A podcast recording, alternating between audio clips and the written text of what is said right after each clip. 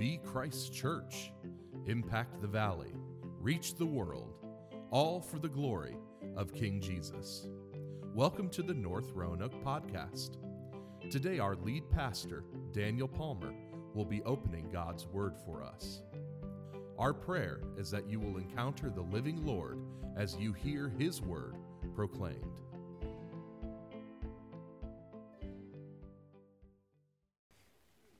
Brothers and sisters, are you thankful for the love of God? The love of God that is made available in Christ Jesus for all who will turn from their sin and believe on Him. We can experience a love like no other, a love that is unfailing, that is self giving, and we're learning about the application of that love as we journey through the book of Philippians together. And so, if you have your copy of God's Word, and I, I hope that you do, if you would join me in Philippians chapter 4. Uh, we're going to turn the page to verse 1 of chapter 4 this morning.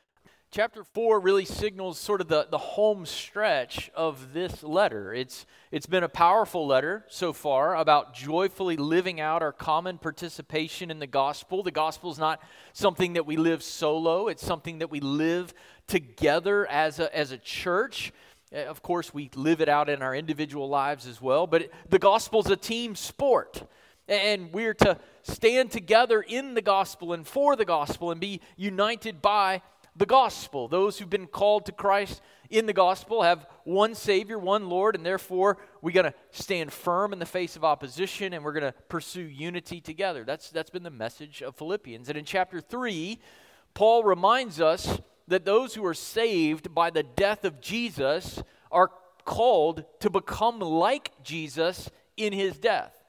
That, that we are to take up the pattern that we see in Jesus' life, denying ourselves, taking up our cross, and following him through various trials and temptations and persecutions and challenges along the way. And this pattern is what is featured at the end of chapter 3. It's a pattern that we see in not just in Jesus, but then in those who follow Jesus, right? We see it in Paul.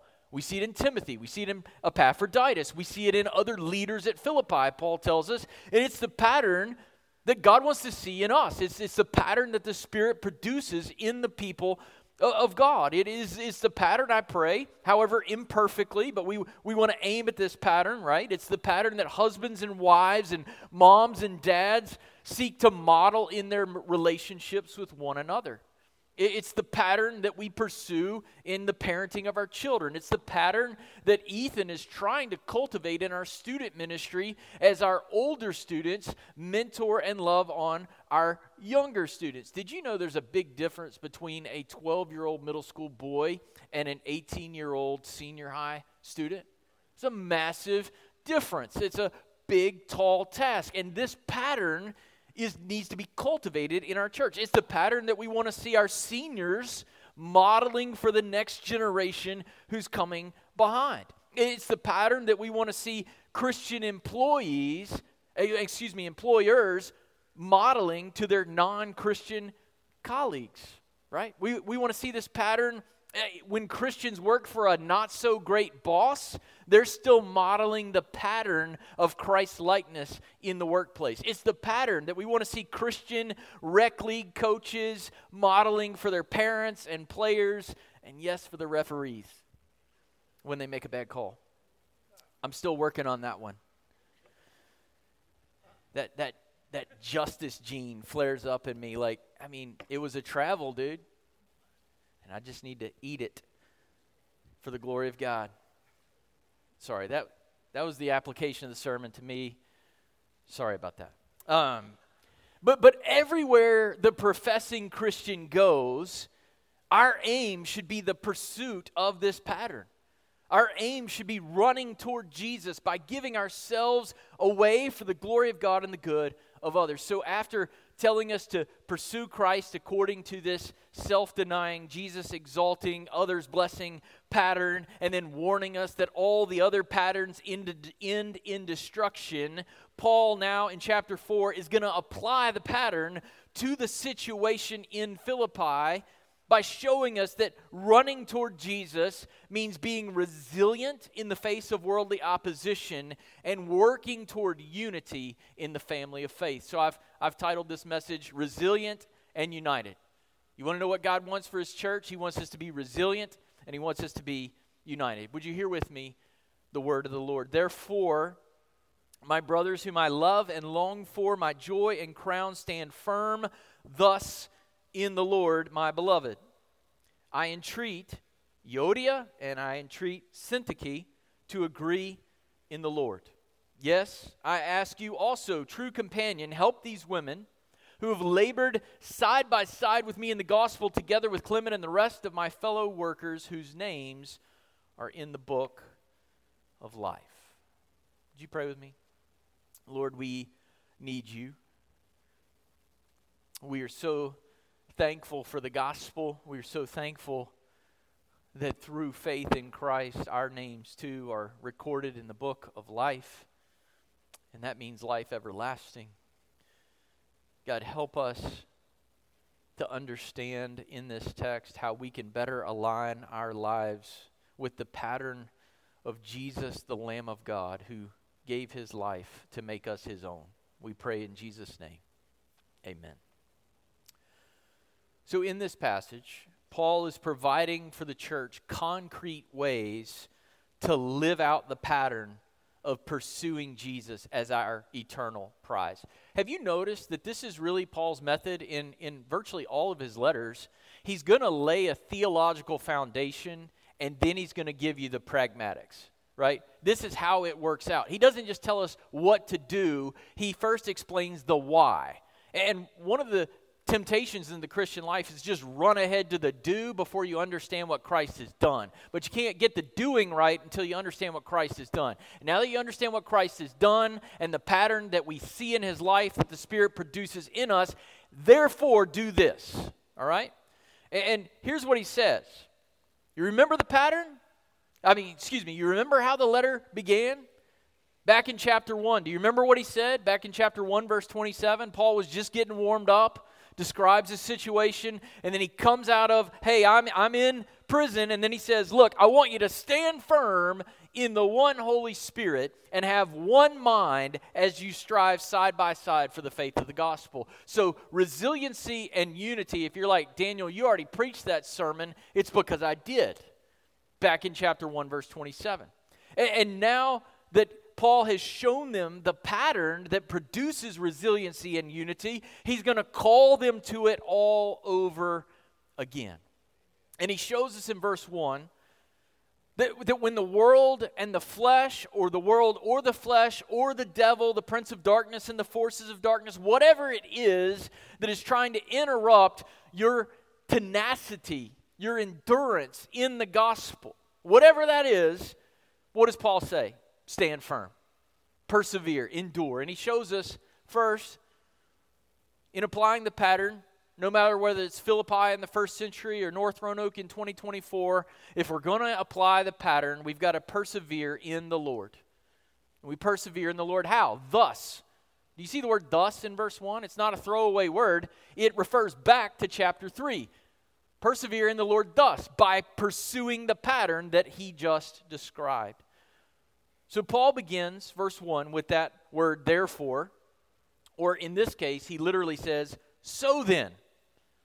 All right, so the end of chapter 3, there's a pattern, all other patterns end in destruction. So then, you're, a citizen of heaven. So then, what's, what do we do? So he builds off his, his entire letter and especially the pattern at the end of chapter 3. And, and he's asking with the words so then, he's asking this question so, do you want to know how the pattern applies? And the answer, I hope, is yes. I do. And then Paul is like, let's apply it. Those who pursue King Jesus do not have a faith of convenience. That's the message. Those who are on mission with Jesus don't have a faith that only operates when it's convenient. Tragically, churches have sometimes failed to make this clear. Just come to Jesus and your life's going to be great. You'll have no adversity. You'll get everything you ever want. That, that's not what the Bible says. And unfortunately, some people have professed faith in a Jesus, but not the Jesus of the book of Philippians, who is the Jesus who empowers his people to pursue this pattern that he established when he gave himself on the cross for the glory of God and our salvation. So, Paul is telling us there's no way to follow and belong to Christ and forsake the pattern. Because the faith that God uses to save is a faith that is refined by trials. Because it is a faith that doesn't quit on gospel conviction or gospel community, Paul says we must keep on standing firm in the face of all kinds of opposition. Pressure at work to conceal your faith. Yeah, I'm a Christian, but I don't want to let anybody know about it. Pre- pressure in your marriage to quit because life has led you to grow apart. Did you know if you're growing apart, you can grow together. Please don't come to the pastor's office and say, Well, Pastor, well, we've just grown apart. You know what I'm going to say? Well, it's time to grow together. Because I don't see we just grew apart as a, as a reason for divorce in the Bible. Do y'all, y'all see that in there? That's not in there, right? If you've grown apart, it's time to grow together. And if you're going to grow together, you got to be selfless towards one another. Man, y'all are quiet this morning. I didn't mean to meddle. I'm just telling you the truth. Don't, don't bring that up in the pastor's office. It's going to get swatted down like a DB tonight in the Super Bowl. It's, work it out. Work together. There's pressure to just throw in the towel. Pressure in your parenting to let your kids do what everyone else is doing when you know it's going to rob them of joy. It's going to rob them of their childhood. It's going to put them on a path that ends in destruction. And you got to say no. Well, mom, you're mean. No, I'm not mean. I love you with all my heart. And one day you're going to understand that. It's a pressure packed world. And the appeal of compromise is great, is it not? Well, I'll just have Jesus and the world. I'll strike a deal with my flesh. I'll strike a deal with the world system. I'll strike a deal with my desires, and it'll be okay. No, it's not okay. You can't live the pattern that way. Satan has no issue with Christians who compromise with their flesh or with the world or with the enemy. Satan is perfectly fine with us making mental deals to excuse ourselves from the call to joyfully endure hardship as we stand firm in the Lord, sharing the gospel and living it out in the world and in our relationships. Satan loves compromised Christians, he doesn't have to worry about them. You know, compromise in America is, is a it's almost like a core value, is it not? Man, we're just going to compromise. Some Americans love bipartisanship. Woo, we had a bipartisan deal. Has anybody noticed yet that bipartisanship isn't working too well? Has anybody noticed that we keep compromising our way to $33 trillion in debt and fiscal insanity? Has anybody noticed that we're bipartisan our way from moral clarity and moral sanity that every bipartisan step is just a little bit shorter from the ridiculousness that our country wants to pursue? What on the earth? Bipartisanship and compromise isn't working one whit. It's deluding us from the damage that is happening in our society. I got to tell you, when it comes to King Jesus, the stakes are eternally and infinitely greater when we are tempted to compromise. We must not compromise faithfulness to Jesus for smooth sailing in this life. Paul knows when, when gospel conviction or our comforts conflict, our flesh seeks compromise. So, what does Paul say? To them and to us, stand firm, endure, persevere. Don't neglect the narrow road, the road to the cross, the road that ends at the feet and the face of Jesus. Stand firm, plant your feet, and keep walking toward Christ like Christ. This is a call to endure through pain. It is a call to have joy in the face of injustice. It is a call to stay pure in a perverse world. It is a call to live for Jesus, the true Savior and Lord, and not Caesar or any other ruler for acceptance in this world system. It's a big ask from Paul. Is it not? It's a big ask. Don't compromise, don't quit. Or at least it feels like a big ask, right? I mean, when we stand before Jesus and see his beauty and his glory, you're going to be like, he didn't ask me for nothing. I mean, that was like nothing. But right now, when marriage is hard, when being a believer in your family is hard, when being the weird guy because you're a Christian is hard, it's a big, it's a big ask. Do you agree it's a big ask? Anybody? Okay, all right. Right now, it feels that way. So, so notice what Paul says before he makes the command. So before he says to stand firm, he calls them not just brothers and sisters, he's been calling them brothers throughout chapter 3. Brothers, brothers, brothers. But now he says, "My brothers and sisters." They're not you're not just brothers, you're my brothers. You're my sisters. And then he goes on to say, "They are those, do you see it, whom he loves and longs for." Paul loves them deeply. He misses them greatly. There's an aching in his soul as he sits in Rome in prison, 900 miles from the Philippians. There's an aching over the geographical distance before them. And in case we doubted that everything he's writing is motivated by love, what, how does he end the sentence?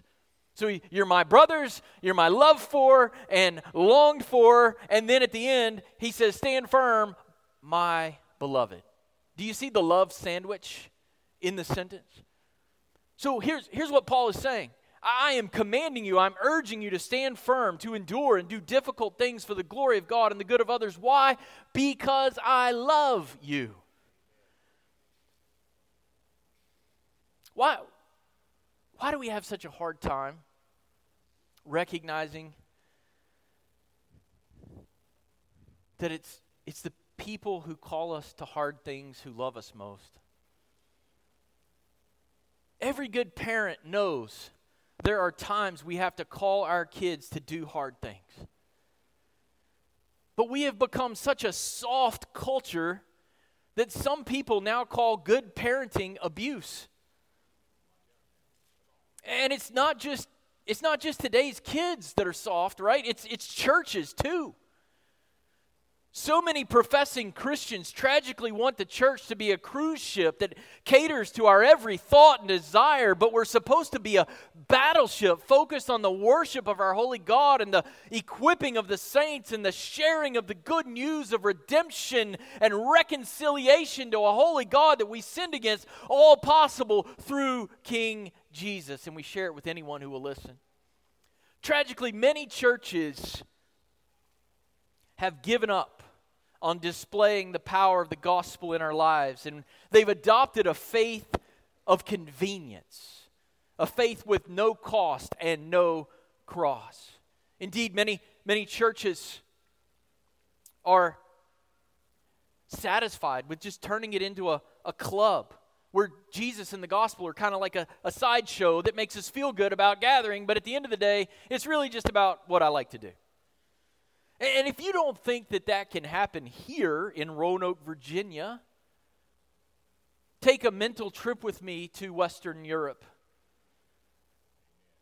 Take a mental trip with me even to our own northeastern states here in the U.S., where so many once beautiful, large buildings that were churches are now apartments and schools and cafes and bars. How does a beautiful work of architecture committed to the glory of God become a bar? Here's how long before the building was repurposed, there were pastors who failed to warn the people and urge them to pay the price of pursuing Christ according to this pattern. And there were people who said to their pastors, If you don't do what we want, when we want it, and the way we want it, you're out of here and you don't love us. That's how it happened. But Paul gives the command to stand firm in the face of trials precisely because he loves them.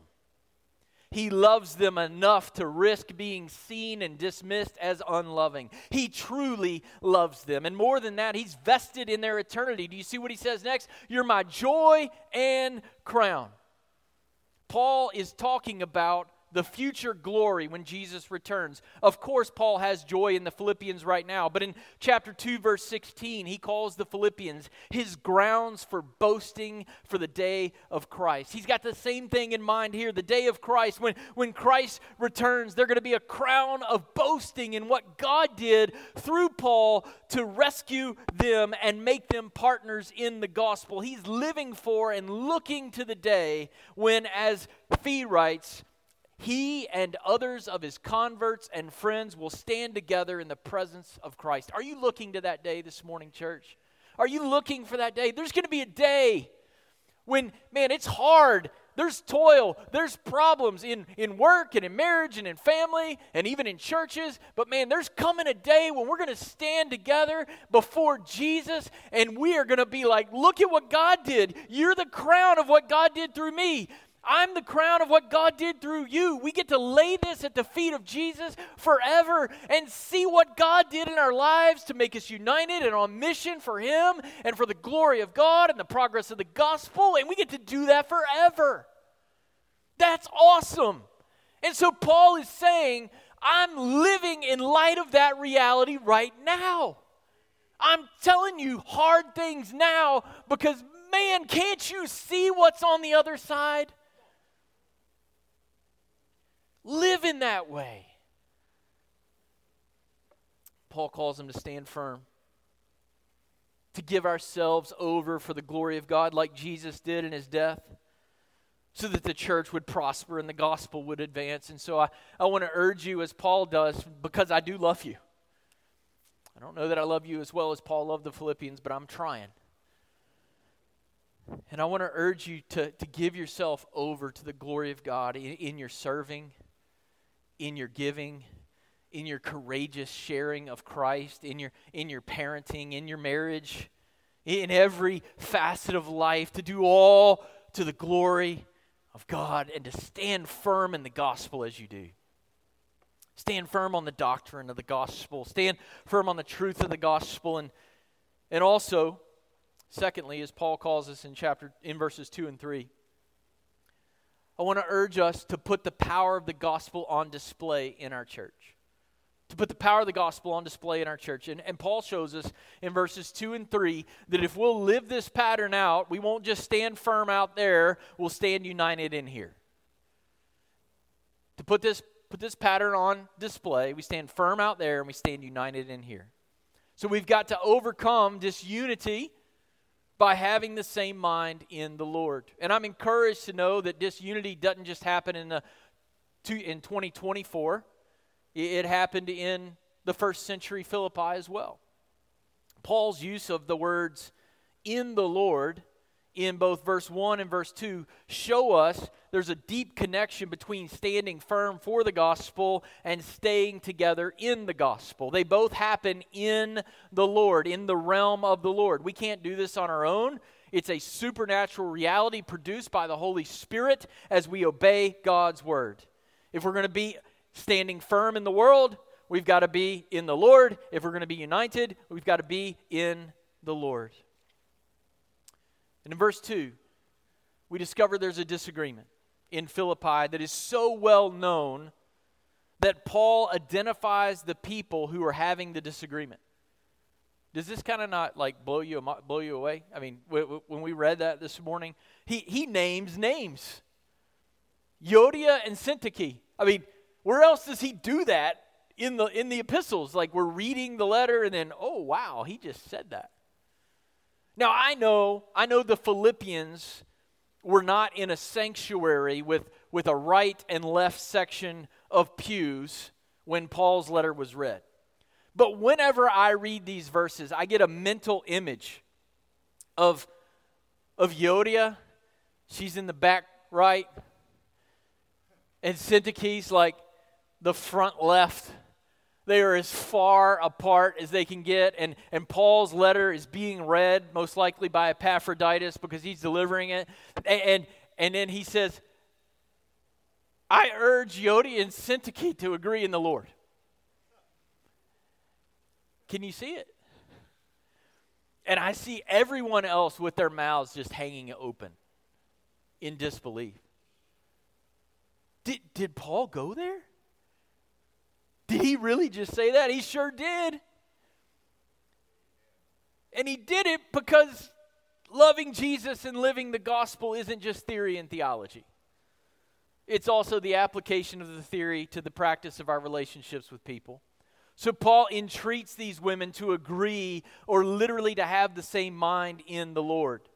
The word entreat is the same verb same word it's the verbal form of the word parakletos, right? Which is the word that Jesus used to describe the Holy Spirit. It's, it's to comfort, it's to encourage, it's to, to spur on to right action.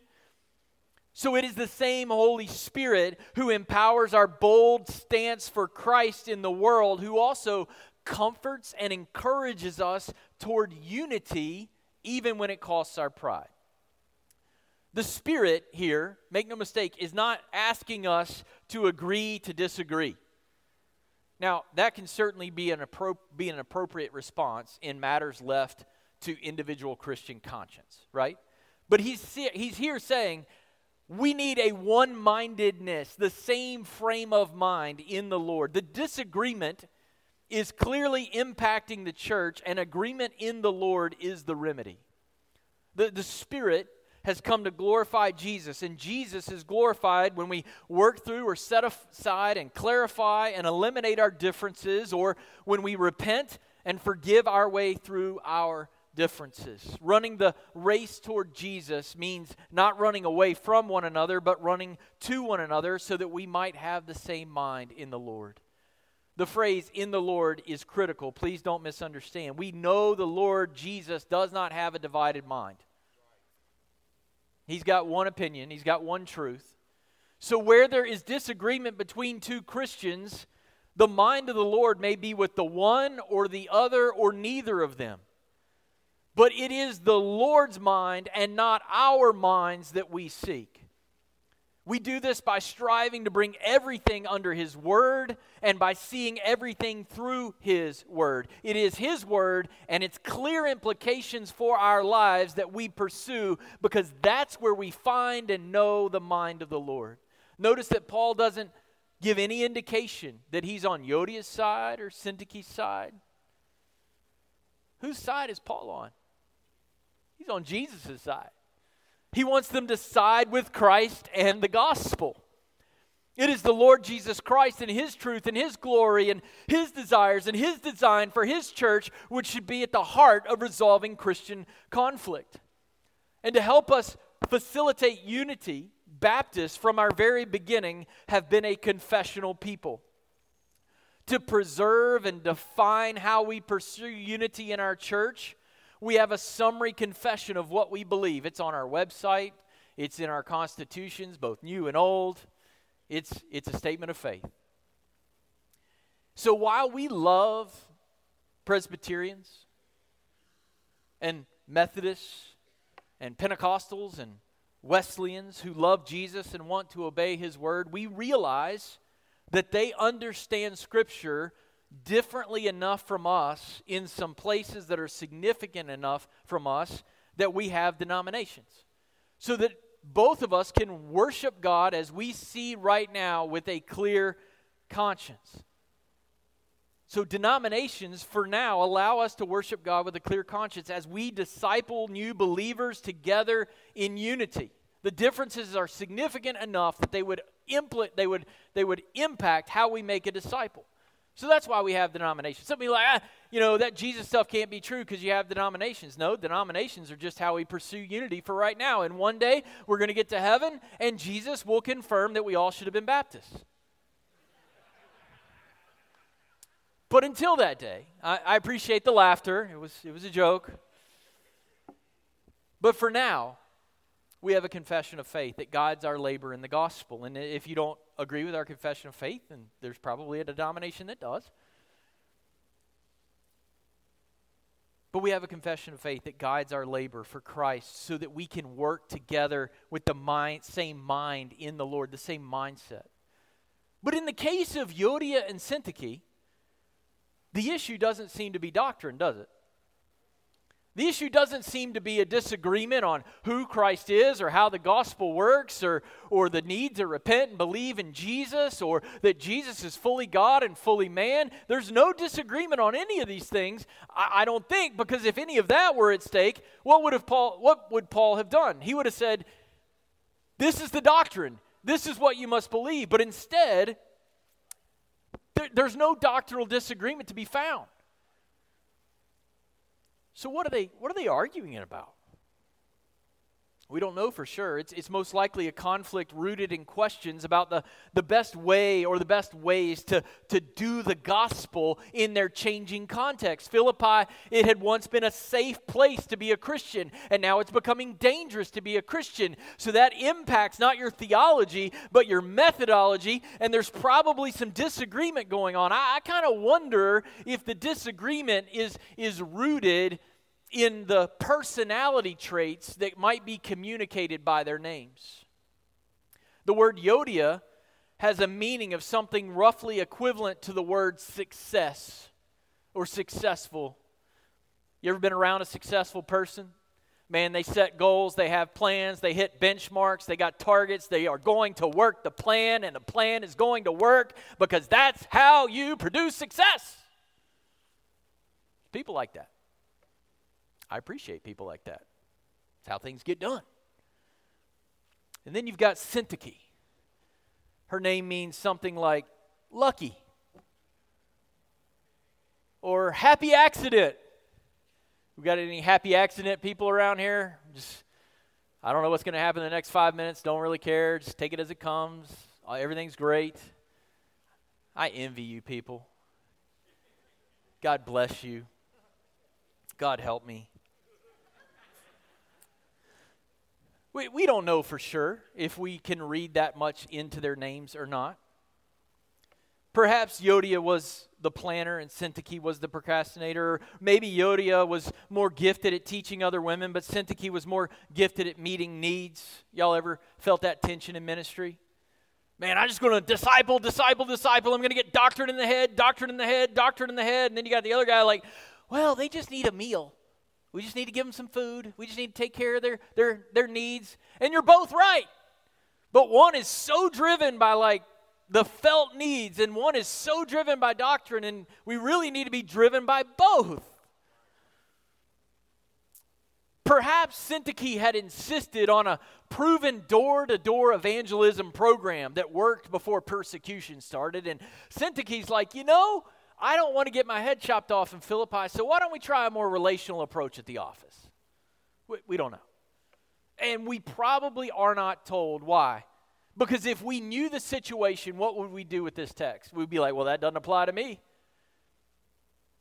I mean, that was their problem. That was their squabble, so I don't need to worry about it. But Paul doesn't tell us, the Spirit doesn't tell us, because it does apply to us the Holy Spirit doesn't give us any wiggle room out of this text. Following the pattern means we must strive for unity by having the same mind in the Lord, and that requires that we set aside self to adopt and embrace and live out the mind of Christ. And, and you can only do that to the best of your ability. You can't make someone else forgive you a hurt that you've caused them. You can't make someone else repent of a hurt that they've caused you, but you can certainly pursue them. You can certainly try. And notice what Paul urges in verse 3. He says, I ask you, true companion, to help these women. So apparently, these women who are seated here and back there, and everybody's mouths are open, and they're like, Oh, Paul called y'all out. And then in verse 3, he's like, Hey, everybody else, help them out. Help them out. Stop the he said, she said we said, they said. Put them together. You. The you here in verse 3 is singular. Almost everywhere paul uses the plural you to address the whole church but here it's singular. And, and some people are like well who's the you? Is it epaphroditus who brought the letter? Is it some other co-worker that, that paul had in philippi? Maybe. Is it some close friend of euodia and syntyche that they just know they're the person who can put them on the same page? There might be situations in our very church like you're the guy or you're the lady who can put two people together. Nobody else could do it. And god's saying to you put them together in the lord. Help them to agree in the lord but most likely, what's happening here, a commentator by the name of Silva and many other commentators say, what's happening is, is likely that this is Paul's way of inviting the various members of the church to prove themselves loyal partners in the work of the gospel by helping Euodia and Syntyche to agree in the Lord. This word help, do y'all see the word help in verse 3?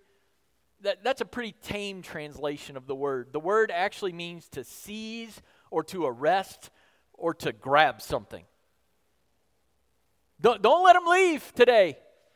You grab these two ladies and put them in together and get the mind of Christ. Help them work it out.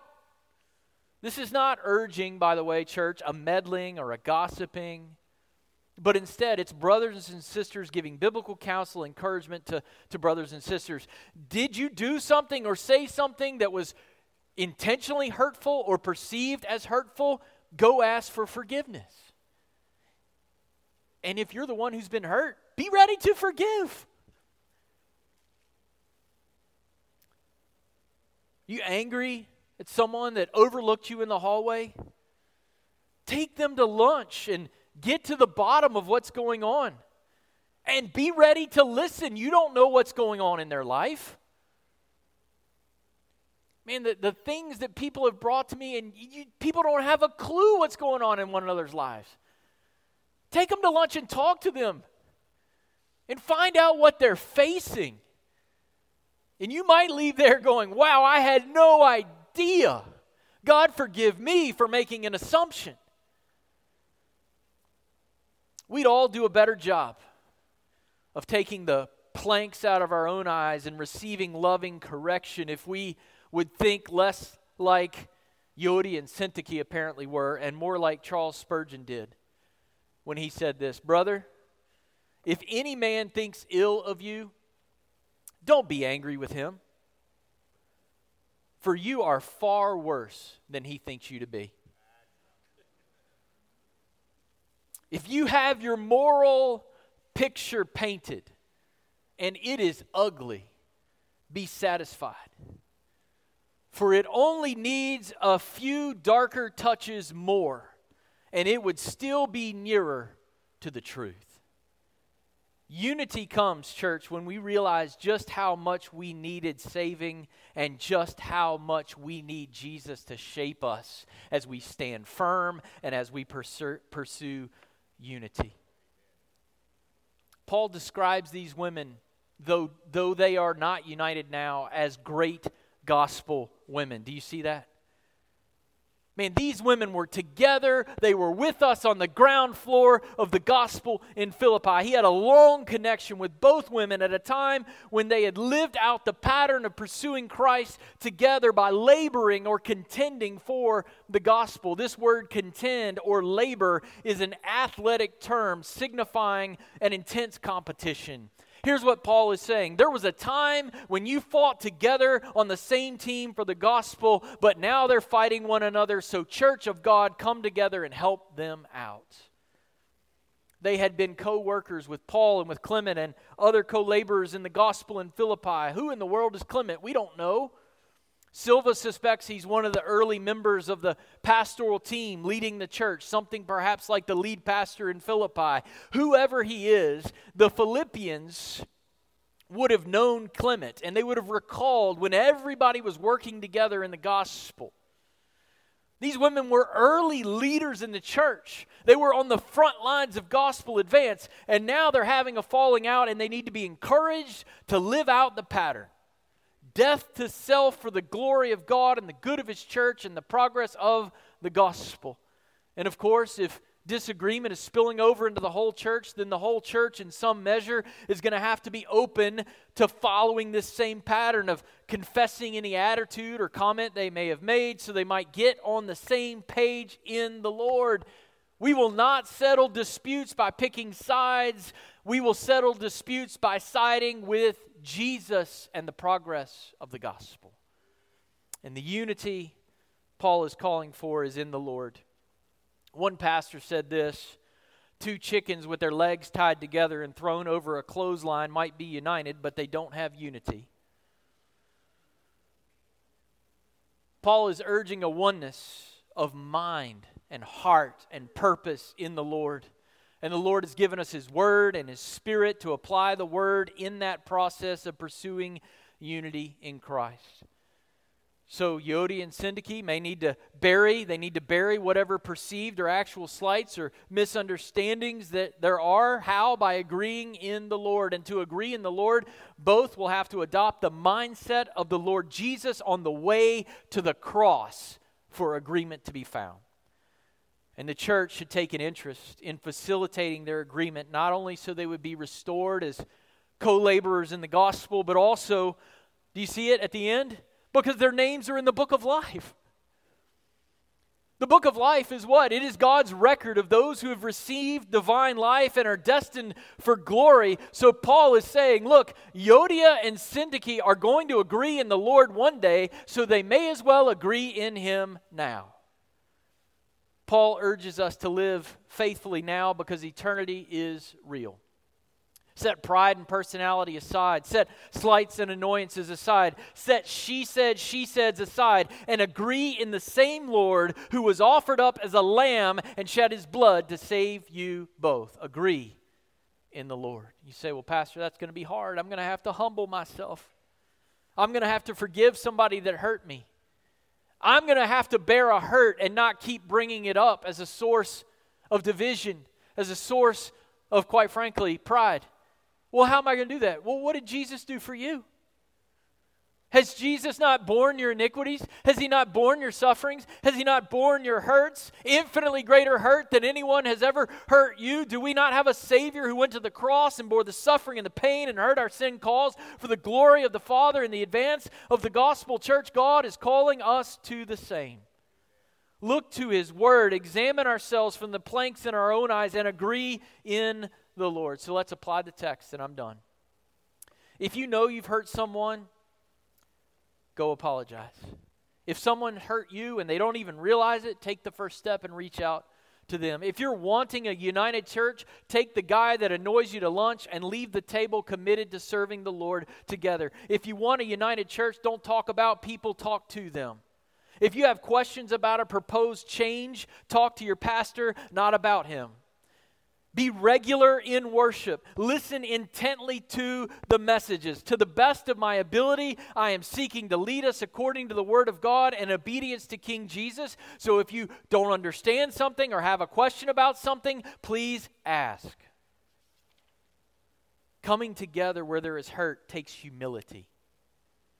It takes recognizing we all have blind spots. We all have pride that remains to be uprooted, and God uses disunity to sanctify us and make us more like Jesus. It takes a willingness to release our hurts to the Lord and then run forward together for the glory of God. It takes submission to Christ for the good of His church, and it takes intentionality. This coming Sunday, well, not this coming Sunday, but a few Sundays from now, we had staff meeting on Tuesday, and uh, for those of you who've been around North Roanoke, you know we had a, uh, a big meeting last Sunday night. It lasted almost three hours. It was fun. Had a lot of fun. But we need to be together in the Lord. And so on Sunday, March 3rd, we're just going to have an indoor picnic here at North Roanoke. We're going to hang out together. Get some bounce houses, have some fun and games, some chicken. Chicken's always good to have and we'll meet over in the fellowship hall open up the gym. And i just want to encourage you to be here hang out. We'll start at 4 o'clock. We'll eat at 4.30 so if you don't mind just mark your calendars right now march 3rd we're going to have a hangout in jesus time. If there's anybody you got something stewing with that's hurt you but between now and march 3rd go get it resolved agree in the lord. It's about jesus and the gospel It's for the glory of God and the good of His church and the salvation of sinners yet to be reached. Church, to be effective out there, we've got to put the agenda of obedience to Christ and the progress of the gospel above our hurts and our slights and our preferences. We don't see disunity as a reason to run from, a, from one another, but to run toward Christ by running toward one another. So, how do we follow this pattern given to us at the end of chapter 3? How do we become like Christ in his death? We stand firm in the face of whatever opposition there is out there. And by God's grace, we seek to agree in the Lord in here. May God help us. Jesus is worthy of nothing less. Would you pray with me? God our Father in heaven, I thank you and praise you for your truth, even when it's not easy. And I pray in Jesus' name that you would help us to be resilient and resolved to endure in the face of whatever adversity we are facing in our lives right now, because there's always something. And I pray, God, that you would help us to agree together in the Lord for the glory of Christ, the good of your church and the salvation of sinners from every tribe, tongue, language, and nation. We ask in Jesus' name. Amen. Thank you for listening to the North Roanoke podcast. You can connect with us at northroanoke.org or download our app in your device's app store. Just search for North Roanoke. We hope to meet you soon.